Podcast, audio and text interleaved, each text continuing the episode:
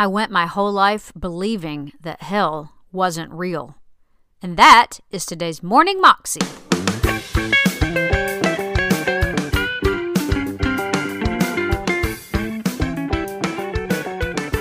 Welcome to the Morning Moxie Show. I am your host, Alicia Sharp, and today is Testimony Tuesday. And we have a CBN testimony with a guy named Jordan. And Jordan is going to tell you a story of how he went to heaven and hell all in the same day. Here's Jordan. I went my whole life not believing that that hell was real. I said, you know, I didn't want to believe in all that dark stuff, you know. I, there's no hell. That's what I thought. But there is a hell. Jordan Samuel believes there's a hell because he believes he's been there. I could hear cackling, like laughing, like laughs they were demons. I could hear stuff. Earlier in his life, he never believed hell existed.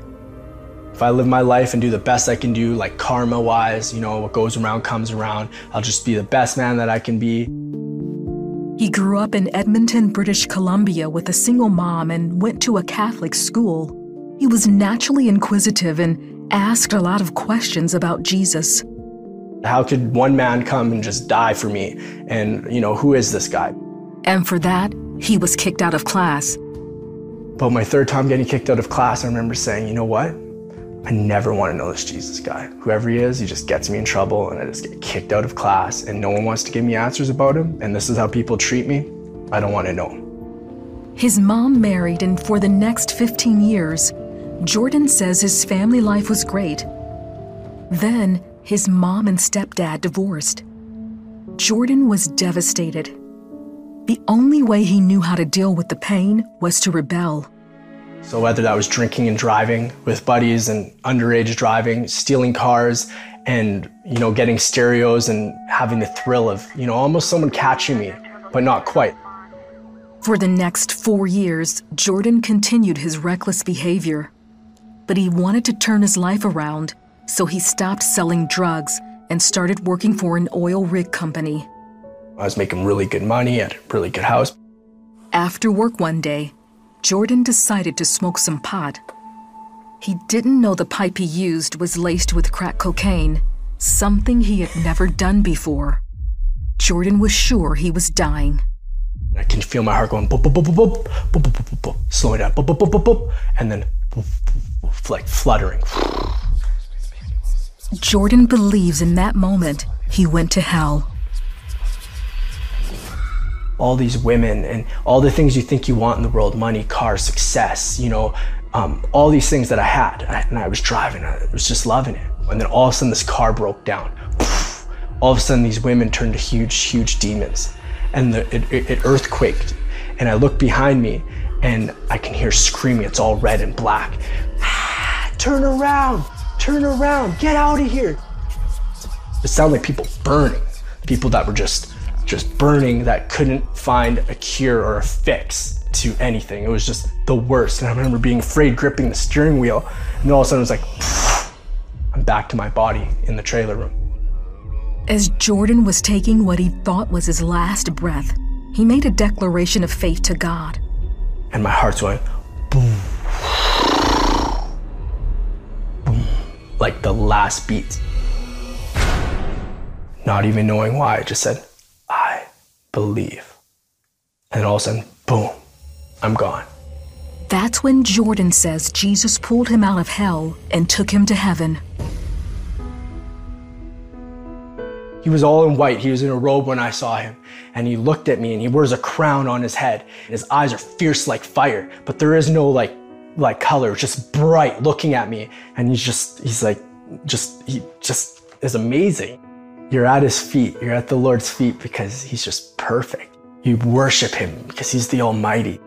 You worship him because he's, he's, he saved us. Then Jordan believes he was standing before God. The Lord went to the right hand of the Father, and I began to get judged by the Father. And it was the worst because what happened was he, he played secrets in my heart that I locked away that I only knew that I ever did. And I thought no one could do, and I could feel what God felt. And I said, Lord, forgive me. Like it was the worst feeling. And he just comes in and he hugs you. He says, All is forgiven. My old heart was was broken.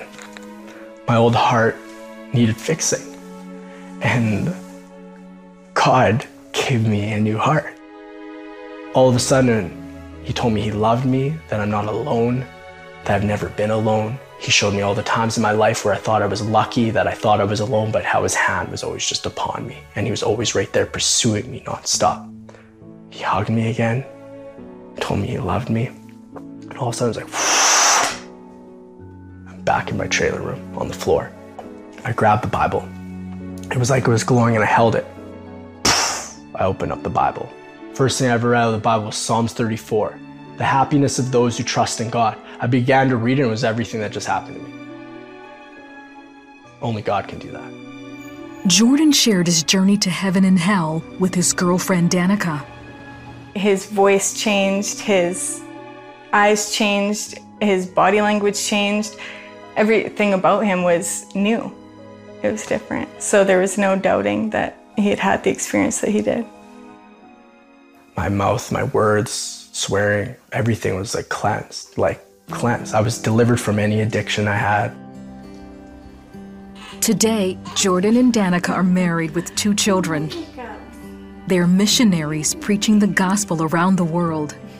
They're letting everyone know Jesus is real and that he can change the most hardened heart with his love. God loves the broken and loves the lost, and he doesn't give up on them.